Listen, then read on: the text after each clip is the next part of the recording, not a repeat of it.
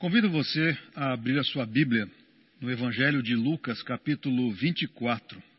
Nós leremos a partir do versículo 13 até o versículo 35.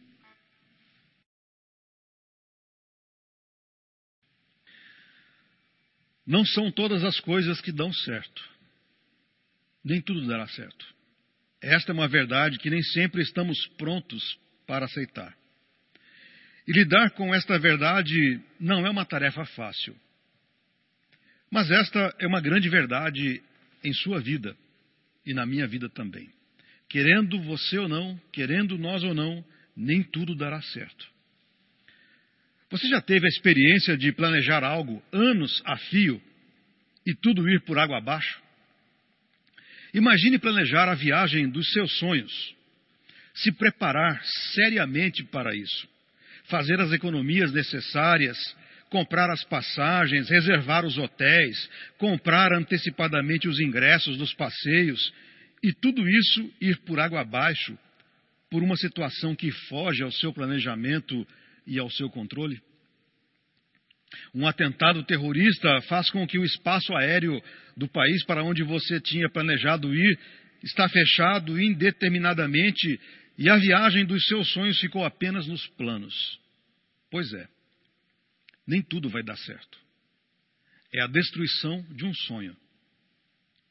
Imagine alguém, também, que trabalhou por muito tempo e conseguiu a duras penas economizar certo valor.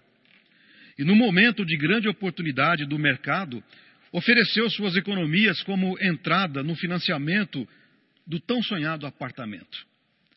Comprado na planta, Inicia os pagamentos das parcelas e antes do prédio ter sido concluído e entregue, o apartamento, a construtora entra com um pedido de falência e o sonho acalentado, talvez por uma vida toda, simplesmente é interrompido. E pior, agora não há mais a reserva financeira feita por uma vida toda e muito menos o apartamento. Pois é nem tudo vai dar certo. É também a destruição de um sonho. Algo semelhante foi vivido pelos dois discípulos no caminho de Emaús. Texto que nós acabamos de ler. Eles tinham depositado todas as suas expectativas, toda a esperança em Jesus. Um homem que lhes apareceu dizendo coisas que nenhum outro homem, nenhum outro ser humano ainda havia dito.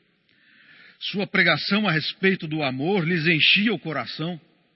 Suas promessas de paz e alívio para as dores da alma encontraram grande acolhida em seus corações. Ouviram de Jesus que alcançariam o reino de Deus e que ele, Jesus, estaria sempre com eles. Ouviram também da boca de Jesus que ele era o libertador. Aqueles dois discípulos criaram então o seu sonho particular de vida.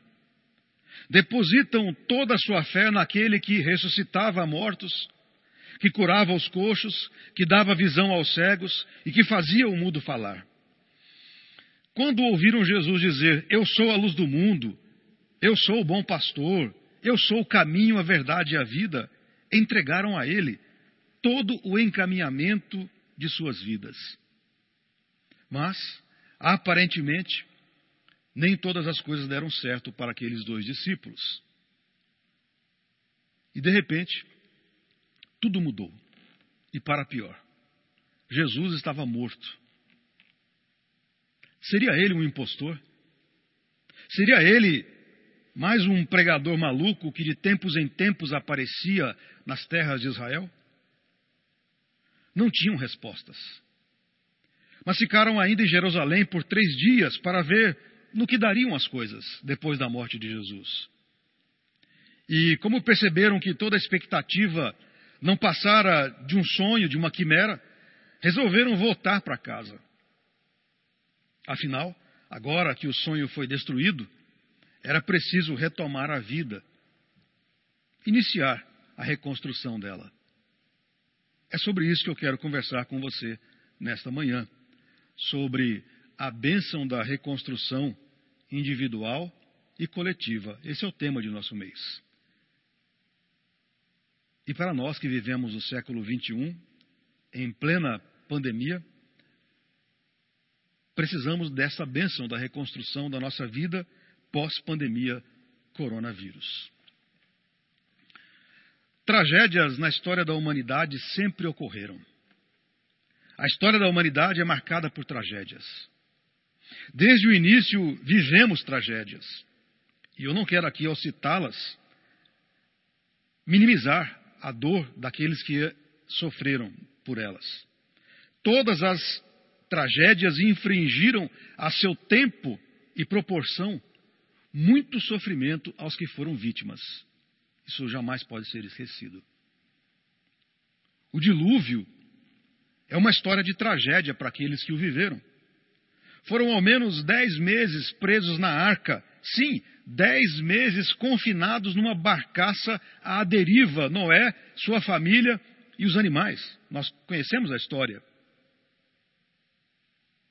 Foram dez meses confinados. E eles não tinham supermercados para ir de vez em quando. Não tinham farmácias para ir. E não tinham internet.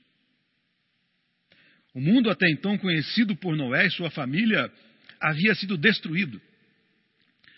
Podemos também nos lembrar do horror do nazismo, vivido pelas minorias vitimizadas por aquele regime. Milhões de pessoas morreram, sonhos destruídos, projetos acabados. Lembremos-nos também das vítimas do 11 de setembro. Milhares de pessoas que tiveram suas vidas interrompidas, sonhos desfeitos. Lembremos-nos também da explosão da usina nuclear de Chernobyl na extinta União Soviética, das pessoas que sofreram e ainda sofrem hoje as consequências da radioatividade. Foram milhares de pessoas que tiveram seus sonhos interrompidos, vidas acabadas.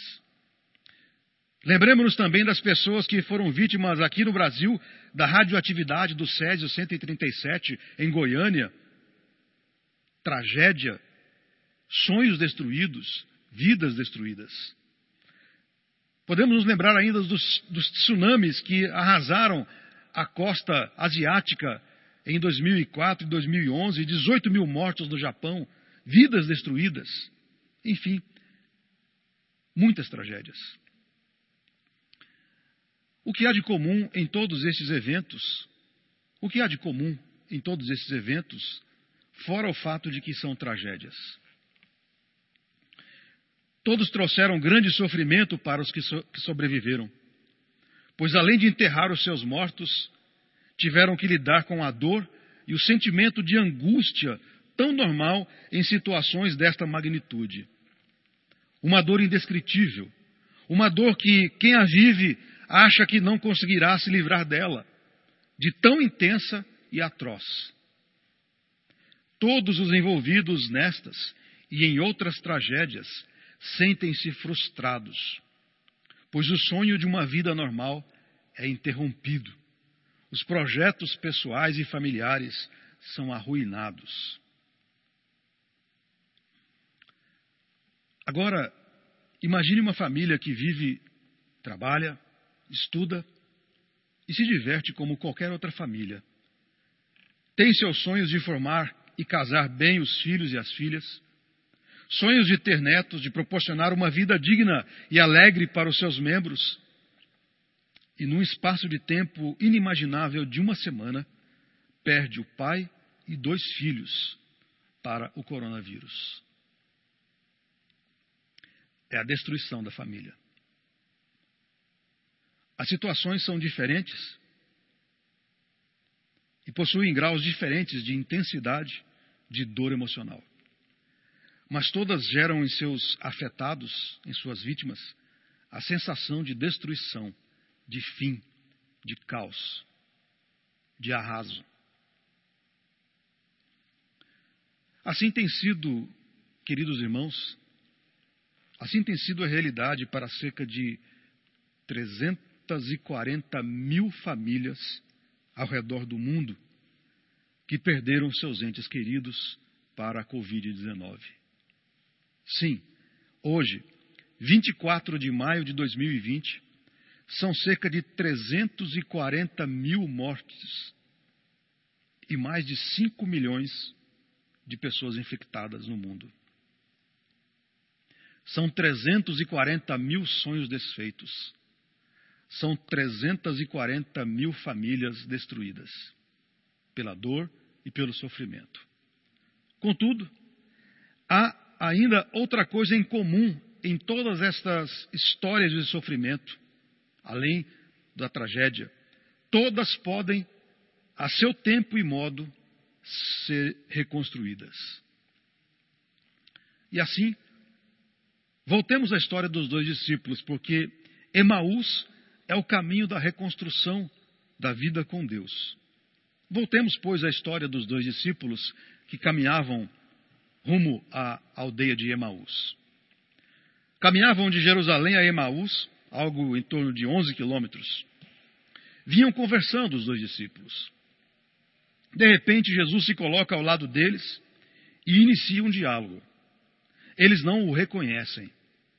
Jesus então pergunta sobre o que eles estavam falando enquanto caminhavam. E, de certa maneira, revelam uma espécie de frustração espiritual, para não dizer uma frustração com Deus.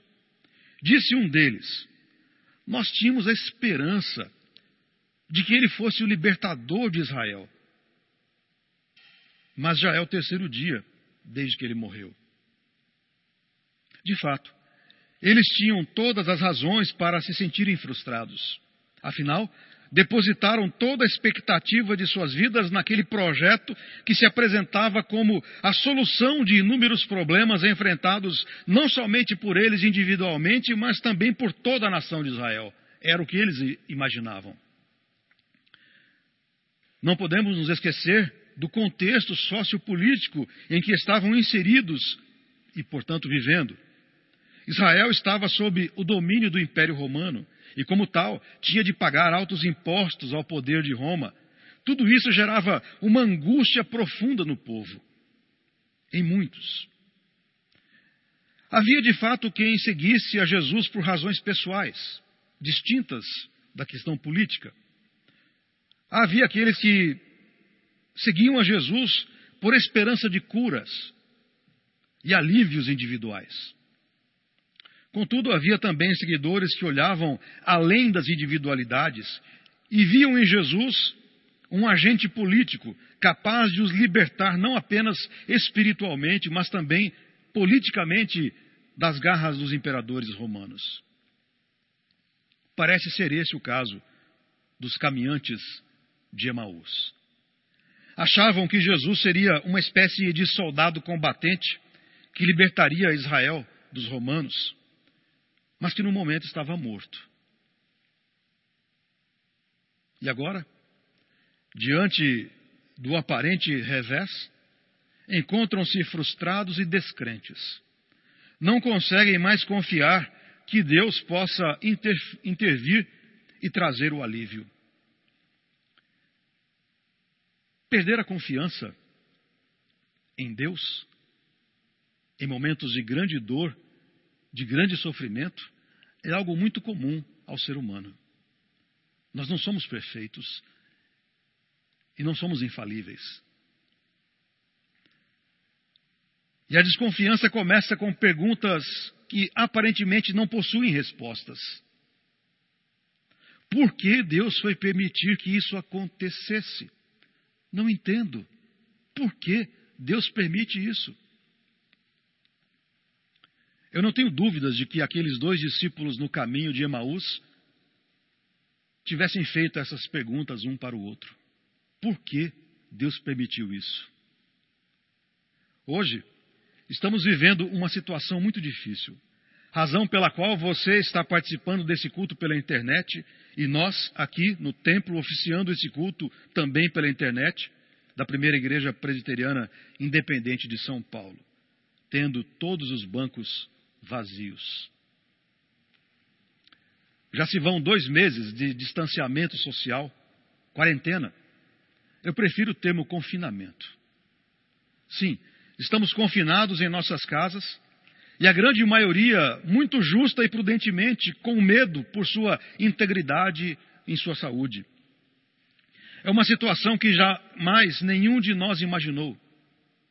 Ocorre que depois de vermos o avanço do coronavírus e o rastro de morte que ele tem deixado no mundo, muitos, por conta do abalo emocional do confinamento e distanciamento dos amigos e parentes, começam a nutrir os mesmos sentimentos que estavam presentes naqueles dois discípulos no caminho de Emaús. E em seus momentos de angústia e sofrimento e impotência, começam a fazer também as mesmas perguntas. Por que Deus permitiu tudo isso? Por que Deus permitiu essa pandemia? Eu que tinha tantos sonhos, tantos projetos para serem colocados em prática, e agora está tudo parado. Por que isso está acontecendo? A resposta Infelizmente, eu não a tenho. Gostaria de tê-la. Contudo, a história dos discípulos de Emaús nos mostra que não é isso que de fato importa. No texto, não podemos nos esquecer de que naquela estradinha para Emaús, Jesus coloca-se ao lado dos discípulos e caminha ao lado deles. E é exatamente isso o que nos importa. A resposta até pode ser dada, porém não nos aliviará. Não aliviará você do seu sofrimento. Por exemplo, por que Deus permitiu o coronavírus? Uma das muitas, das inúmeras respostas que podem ser dadas, das inúmeras respostas possíveis, pode, pode ser: ora, Deus deu o livre-arbítrio ao ser humano. Sim, alguém com o livre-arbítrio entrou em contato com um animal que estava contaminado? É uma resposta. Explica até certo ponto. Mas não resolve a angústia e a dor dos que padecem com a pandemia. Portanto, a pergunta a ser feita não é essa. Mas a pergunta a ser feita é como podemos fazer para ficarmos melhor nesses tempos tão difíceis e como podemos fazer para melhorar a nossa vida e reconstruir a nossa vida a partir de toda essa pandemia. E é na conversa de Jesus com os dois discípulos que podemos perceber a ação de Deus para a reconstrução daquilo que foi arrasado na vida dos discípulos de Emaús. Aqueles homens tiveram a alegria de caminhar ao lado de Jesus que lhes ofereceu as ferramentas para novamente acreditarem que Deus estava no controle de todas as coisas. E mais que isso, que era mesmo previsto que o Filho de Deus tivesse que morrer para salvar a humanidade, para salvar a mim e a você. E assim, iniciou naquela estrada uma reconstrução da confiança em Deus no coração daqueles abalados discípulos, assim como nós podemos estar abalados hoje, assim como você pode estar abalado hoje. Estamos todos, cada um ao seu modo, abalados. Mas não se preocupe. O Senhor está ao nosso lado. O Senhor está junto a você, dando-lhe força para que você possa suportar esses tempos e mais que isso, passar por essa tragédia mundial e ainda assim sentir que você pode reconstruir a sua história com Ele, que talvez esteja abalada. Aproveite esse tempo para iniciar a sua reconstrução da sua vida com Deus. É o momento apropriado para isso, para que você retome a conversa com Deus, o alinhamento com Deus é um momento apropriado para que você possa meditar na palavra de Deus e assim ter os rumos para a sua vida e talvez ser confrontado com aspectos da sua vida que precisam ser mudados e que talvez você tenha deixado acontecer ao longo da sua história. Emaús é o caminho da reconstrução da vida com Deus. Deus permite que isso aconteça conosco. Portanto, aproveite esse tempo para reconstruir a sua vida com Deus. Emaús também é o caminho da reconstrução da própria vida. Os discípulos de Emaús viveram uma experiência de dor e grande lamento por causa da morte de Jesus. Sentiram-se perdidos e seus sonhos acabados. Contudo, foi nessa situação de grande desalento que foram encontrados por Jesus, o ressurreto. Ali, naquela estrada para Emaús, suas vidas começaram a ser reerguidas. Ali, no caminho de Emaús, com a ajuda do próprio Jesus, começou a reconstrução da vida daqueles homens. De acordo com a narrativa, seus olhos estavam como que fechados e não conseguiam reconhecer a Jesus. Tamanha era a desesperança.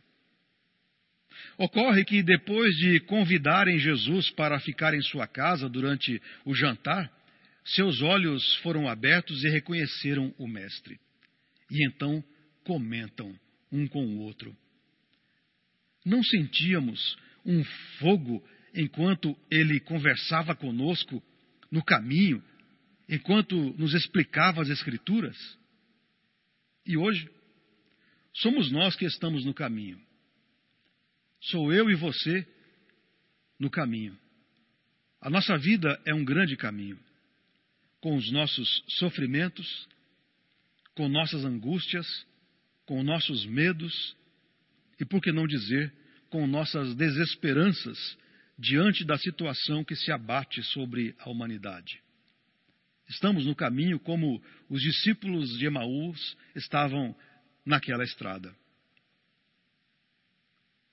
Ocorre que nós não percebemos, assim como os discípulos não perceberam, que Jesus está caminhando conosco ao nosso lado. Mas, como todas as tragédias que eu já citei, esta também terá um fim. E assim como aconteceu em Emaús, o Senhor Jesus se põe ao nosso lado. Sim, o Senhor está ao nosso lado e, como fez com os dois discípulos, nos auxilia a retomar a nossa vida, fortalecendo-nos com a Sua presença. Já ouvi de muitas pessoas que não seremos os mesmos. Já ouvi vários especialistas em entrevistas dizendo: o mundo não será mais o mesmo depois desta pandemia. As relações de trabalho serão outras. Os relacionamentos humanos serão outros. Não seremos os mesmos depois de tudo isso.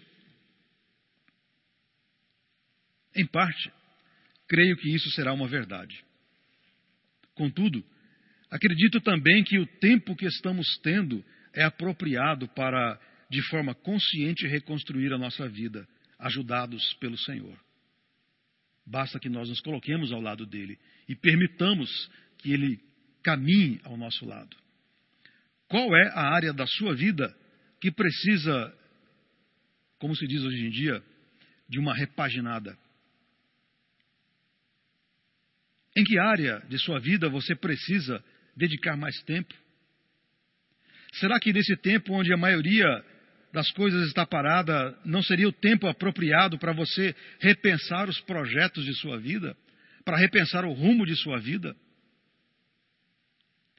Este poderá ser um tempo para pensar profundamente naquilo que tem sido a prioridade em nossa existência. Será que temos cuidado de nossa saúde como deveríamos? Será que não temos gasto tempo demais com coisas e situações que não nos levarão a nada? Aproveite o tempo para reconstruir a sua vida,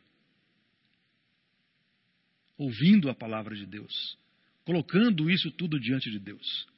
Coloque tudo isso na presença de Deus. Lembre-se, Ele está no caminho, ao seu lado. E às vezes você nem se dá conta disso, assim como os discípulos de Emaús. Este é um tempo precioso que Deus nos está dando para reformular a nossa vida, para reformular os nossos relacionamentos, para reformular a nossa vida com os nossos amigos, com os nossos parentes, com os nossos familiares. Relacionamentos precisam ser mudados, transformados, talvez, em nossa vida. E esta seja a oportunidade que nós temos, e eu concluo, termino. Nesta pandemia, descobrimos que a nossa vida está virtual e online. Já perceberam? Parece vivemos hoje virtual e de forma online. E descobrimos que gostamos mesmo é da vida presencial, do abraço, do aperto de mão, da roda de papo e das coisas que fazíamos antes da pandemia. Tivemos que passar pela vida virtual para darmos valor à vida presencial. Nesta pandemia, descobrimos que nos afastar das pessoas pode evitar o contágio e assim proteger a nós e a nossa família. Mas, e de maneira contraditória, de certa maneira, descobrimos também como as pessoas nos fazem falta. Descobrimos o quão bom é nos reunir com os amigos para uma boa conversa. Descobrimos que precisamos uns dos outros como nunca imaginávamos. Há uma palavra africana que retrata essa verdade. Ubuntu. Para explicar o significado da palavra Ubuntu, permita-me contar uma história. Certa vez, um antropólogo estava em suas pesquisas de campo numa tribo africana, estudando os usos e costumes daquela região. No final de um dos dias de trabalho, para tentar divertir as crianças da aldeia, colocou um cesto, de, um cesto de doces embaixo de uma árvore e propôs uma brincadeira às crianças daquela aldeia. Uma corrida. Não há criança que resista a uma corrida. Propôs então o um antropólogo que quem chegasse primeiro ganharia o cesto com as guloseimas que estavam debaixo da, daquela árvore. As crianças se prepararam, prepararam o início da brincadeira, se alinharam e quando estavam todas prontas, alinhadas para a corrida, o antropólogo, numa empolgação natural de quando se brinca com um grupo de crianças, disse: Já! Esperando uma grande disparada. Então, Todas as crianças deram as mãos e correram juntas, de mãos dadas. Chegaram juntas à árvore. Pegaram o cesto de doces juntas. Comemoraram juntas. E comeram os doces juntas. O antropólogo chegou perto da árvore perplexo ficou olhando para aquela situação, demonstrando uma grande curiosidade. E a expressão do seu rosto era como se estivesse a perguntar: Mas o que foi que aconteceu aqui? E então uma das crianças se volta para ele e diz: Ubuntu, tio, Ubuntu. E concluiu: Como uma de nós poderia ficar feliz se todas as outras iam ficar tristes? Ubuntu. O conceito da palavra é algo maravilhoso. Se pudesse ser traduzida a palavra Ubuntu, seria mais ou menos o seguinte: Sou quem sou porque somos todos nós. Sou quem sou porque somos todos nós. Ou seja, só sou o que sou porque faço parte de todos. E todos são o que são porque fazem parte de mim.